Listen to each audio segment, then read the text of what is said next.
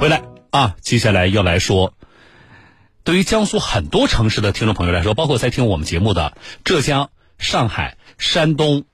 安徽部分城市的我们的听众朋友来说，克里斯汀饼屋这个面包店啊，一个连锁的品牌，大家恐怕都很熟悉。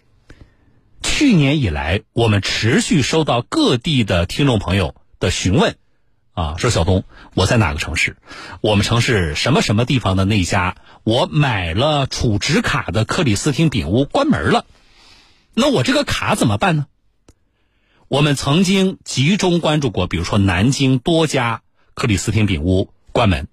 啊，当时呢这个企业方还给出了不同的解决的方案，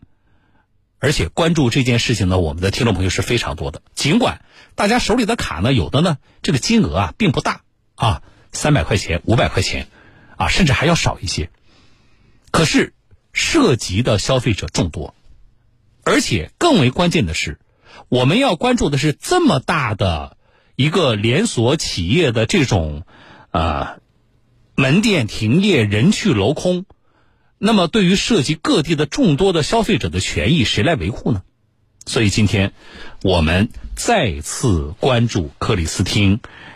门店停业，人去楼空啊。从目前的我们掌握的情况来看，克里斯汀涉及到账户冻结、拖欠贷款、靠股东贷款续命等等一系列的问题啊。最近克里斯汀的官方发布公告说，目前公司拖欠贷款、工资等约五千七百万元，银行账户被冻结资金近四百万元，公司旗下所有门店暂停营业，所有门店啊，那就是涉及的不仅是江苏的城市了。这个消息引发了全网的关注，曾经红极一时的克里斯汀怎么就沦落到今天这个地步呢？如果克里斯汀这家公司真的破产了，那么手里边还有那个储值卡的我们的消费者的钱还退得出来吗？三月十号，克里斯汀在港交所发布公告称，拖欠货款、工资等约五千七百万元，银行账户被冻结，依赖股东贷款维持运营。克里斯汀称，集团现金流紧绌，并且遭遇经营困难，在支付店铺租金、供货商货款、员工薪酬方面出现延误。截至二零二三年二月二十八号，拖欠金额约为五千七百万元。由于拖欠货款，若干供货商已开展法律程序，冻结了集团的银行账户，被冻结金额约三百五十万元至四百万元。事实上，早在去年七月，克里斯汀的门店已经出现过一段时间的停业，但在八月又有部分门店重新开业，如今旗下所有门店再度全部暂停营业。针对目前的困境，克里斯汀公告拟向认购人增发 一点八亿股，预计获得资金净额约九百五十三万元人民币，该募集资金加上银行冻结资金合计不到一千四百万元。克里斯汀表示，上述情况对集团运营造成不利影响，集团自二零二二年十二月起已暂时关闭旗下所有零售门店，目前公司正在想办法融资，希望于二零二三年上半年恢复营业。早在去年，小东有话说节目就曾经关注过南京多家克里斯汀门店突然关闭，消费者持有的储值卡均无法正常使用。二零二二年十二月初，记者来到南京市于市街一家克里斯汀门店，遇到了消费者陈女士。陈女士表示，她经常会到这家门店消费，手里还有数百元的克里斯汀消费卡，门店突然关闭，自己不知道到哪里才能消费了。十几块钱，我家里面还有一张卡，大概一一百块钱左右，哎，一百多块钱。有很多人去店里面没有办法去兑付了，所以我今天知道这边有一家店嘛，我来看一下，因为平常我都在这家店买。记者当时在现场看到，这家门店大门紧锁，门店里面只剩下几个货架，看不到任何面包、蛋糕等食品，而在门口则张贴了一则招租广告。记者拨通了联系电话，对方表示，这家门店的租金是在十一月份到期的，到期后门店并没有续租，至于是否还会后续经营，他并不知情。那你找克里斯汀啊？那我也不知道。哦，他他是什么时候跟你这边解约的？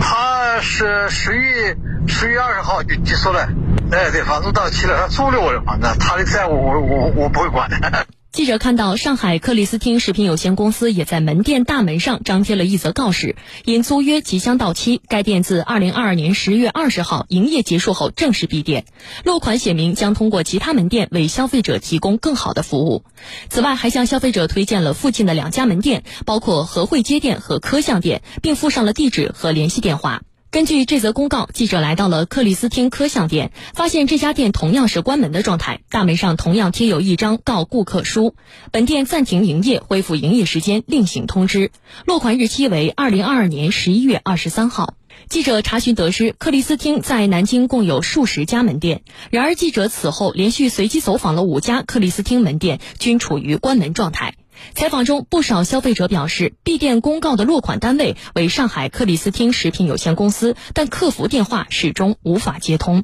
几经辗转，记者终于拨通了南京克里斯汀食品有限公司的电话，一位工作人员这样表示：“那您起诉或者投诉，反正因为工肯定门工厂停产，门店肯定就关闭了吧，关店了吧。”那你们工厂现在什么状况？停产。停产了是吧？对。那什么原因呢？各种原因啊，经营不善啊，原料短缺都有。对，门店是销售公司负责，我们是独立的。不少市民将此事投诉至南京市江宁区商务局，该局市场科一名工作人员表示，他们曾与南京克里斯汀食品有限公司取得联系，后来发现南京的公司只负责生产，并不参与销售服务，他们只能将相关情况向上级部门汇报。他这家企业呢，他是生产，就工厂。嗯、他不参与他的销售，门店的销售，他只负责物流，他这一块的，我们这个营业执照还有天眼查上面都能查得到的。因为我们也当时以为他这家企业可能就是我们这家，后来我们了解到，然后就是当时还能跟这家企业联系得上，现在已经就工厂也联系不上了。然后这家工厂呢，他是呃，他就跟我们反馈，他说他们就是生产，就是包装，然后仓储服务，还有这个运输。随后，记者找到了南京市商务局，一位工作人员表示，克里斯汀门店关闭，经营主体为上海克里斯汀食品有限公司。为此，商务部门也与上海商务部门进行对接，但无法联系到公司的直接负责人。我们商家都联系不上，没办法回答这个问题。哦，上海也联系不上了，上海商务也联系不上。哦，对吧？我们现在回复就是说，如果是原大片，哦，那你就。嗯到那个就是这个这个这个非法集资有相关的，如果是这个这个这个欺诈，那就是到公安。对于长三角的消费者来说，克里斯汀可以说是陪伴一代人长大的面包店。官网资料显示，克里斯汀自一九九三年起生产及销售烘焙产品，主要在长三角地区的黄金地段及主要城市进行营运。二零一二年二月，克里斯汀登陆香港联交所。据第一财经报道，三月十八号，记者来到位于上海市金沙江路三十三号的克里斯汀上海总部，目前仅剩一位保安在一楼留守。他说，这家店关门几个月了，据说是五月三十号重新开业。我们保安的工资欠了几个月了，但也在陆续发了。记者在现场看到，偌大而昏暗的门店内没有一个员工，玻璃柜台里仍陈列着一些已经积灰的盒装糕点。据保安介绍，三楼和四楼以前是克里斯汀的办公点，现在也没有人了。而这位保安现在的工作任务就是看守门店内仍有的物品。门外的墙上贴了一张徐汇区人民法院的公告，公告显示，作为被告的上海克里斯汀食品有限公司已经拖欠了半年左右的房租，金额约为 十二点一六万元。金沙江路的克里斯汀旗舰店只是公司目前情况的一个缩影，克里斯汀旗下所有门店自二零二二年十二月起均已暂停营业。在上海，一位克里斯汀十几年的消费者表示，大概半年前，耀华路的克里斯汀就关门了。不过，克里斯汀没有什么创新产品，一直是那几样东西。另据媒体报道，三月十三号，记者来到杭州湖畔大厦，克里斯汀文一西路店就位于一楼，周边大多是六层楼以下的老房子。克里斯汀文一西路店大约有几十平方米，门店招牌还未撤去，店内仅剩下几个货架和收银台，门上还贴着出租广告。物业人员老柯聊起克里斯汀就声音大了一些，他说租金物业费加起来还欠我们将近二十万。据老柯回忆，这家店开了十多年，以前生意很好，附近小区来买的人也比较多，甚至有人大老远开车过来买，但在去年七八月份这家店就关门了。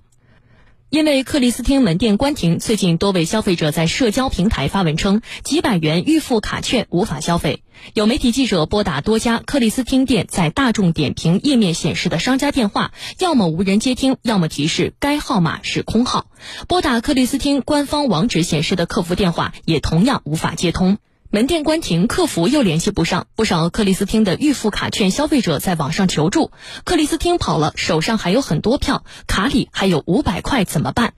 据克里斯汀二零二二年中报，截至二零二二年六月三十号，克里斯汀的合约负债 二点六六亿元，而合约负债主要是对客户收取的预付卡券价款。江苏苏博律师事务所主任吴波表示，根据克里斯汀目前的情况，不排除经营者资不抵债而进入破产清算程序的可能。消费者如果要维权，需要立即起诉和时刻准备申报债权。两种方式，第一个呢，你可以起诉，这是第一种方式，传统的方式。第二种呢，就是你要时刻关注他这个破产这个相关信息。如果说是呃真的破产了，他会成立破产清算小组，清算小组会对外发布公告，一定要关注这个公告，呃，因为他会有一定的时间让所有的债权人去申报债权。那不管你之前有没有起诉过，那么只要看到这个申报债权的公告的话，你都要去申报债权。而而不是说你之前已经起诉过了，那么我就可以等到那边执行了，不是的，那必须是申报债权，根据你债权的不同性质，是根据是普通债权还是有优先权的，然后再最后来确定你的分配比例。除非你这个卡，除非有一种情况，有的卡比如讲，呃是这个单位集体购买的，然后它可以从卡里面显示，从卡里面显示这个卡的所有权人是某某单位，那么这种情况可能可能会存在一定的。呃，程序上的一些小麻烦，但是我认为即使是这种情况也不影响。为什么呢？因为这个卡它是不记名卡，它这个性质就决定了，呃，我谁持有卡，那么我谁就享受这卡里面余额的相关权益，和谁购买这个卡没有呃必然的这个因果关系。呃，做预付卡的话，最高院是有一相关的司法解释，就是如果说是你商家呃在明知自己呃已经。就是资不抵债了，可能申请破产的这种情况下，你还继续发售这个预付卡的话，可能是触犯我们国家刑法的，可能构成诈骗或者是非法吸收公众存款的。那么从民事上讲的话，那么还是适用消费者权益保护法相关规定。从港风、法式、韩式到南洋糕点，再到近年来的国潮糕点，实际上烘焙点心的流行风格每过几年就会有所更新，这并不是新鲜事儿。但伴随着业绩下滑，遭遇停业窘境，显然如今的老式烘焙品牌面临行业洗牌的焦虑。二零一二年，克里斯汀在港交所挂牌上市，被称为烘焙第一股。在这一年里，克里斯汀实现营收 十三点八八亿元，这也是克里斯汀最为高光的时刻。然而，克里斯汀克里斯汀的经营状况一直不佳，自上市第二年起，业绩便由盈转亏。财报显示，二零一三年至二零二一年，克里斯汀已连续九年亏损，而且克里斯汀的门店数目一直在减少。年报显示，二零二一年克里斯汀关闭了五十五家门店，二零二零年关闭了九十九家门店，二零一九年共关闭了一百一十七家门店。二零一八年十一月，克里斯汀委任朱永宁为执行董事及首席执行官，创始人兼实控人罗田安卸任首席执行官，不再担任董事会任何角色。此后，罗田安多次提议召开股东大会，引发了一系列的人事变动。据每日经济新闻报道，二零二零年五月，罗田安向港交所递交实名举报信，称朱永宁通过非法手段获得股权和投票权，上市后的不断内斗拖垮了公司。朱永宁则称罗田安不诚信，一片谎言。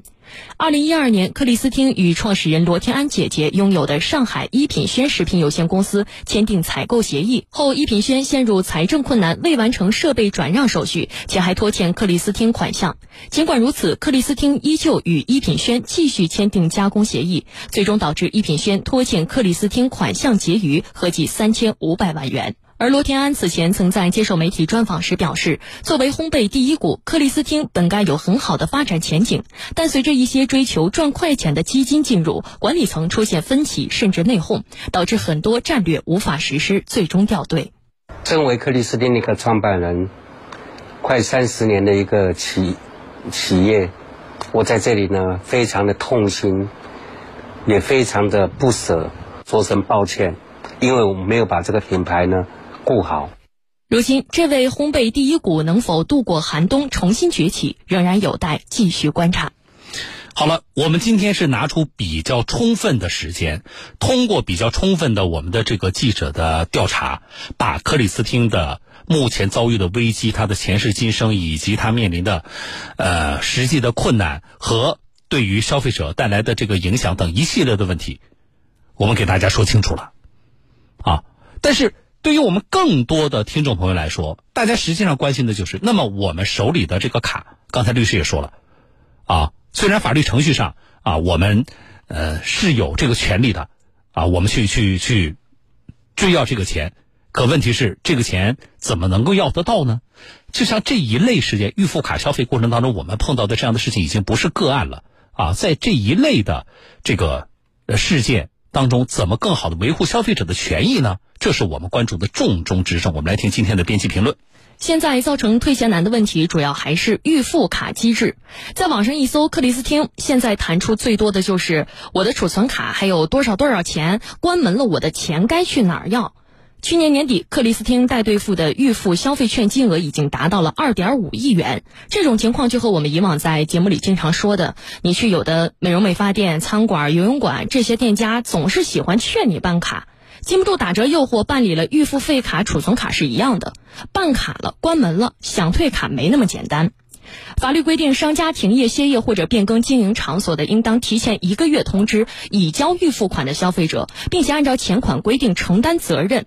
而在我们现有的信息中能看到，大多数的克里斯汀门店在关门的时候都没有按照法律规定提前一个月告知消费者，更没有一个明确的通知告诉大家该如何退款。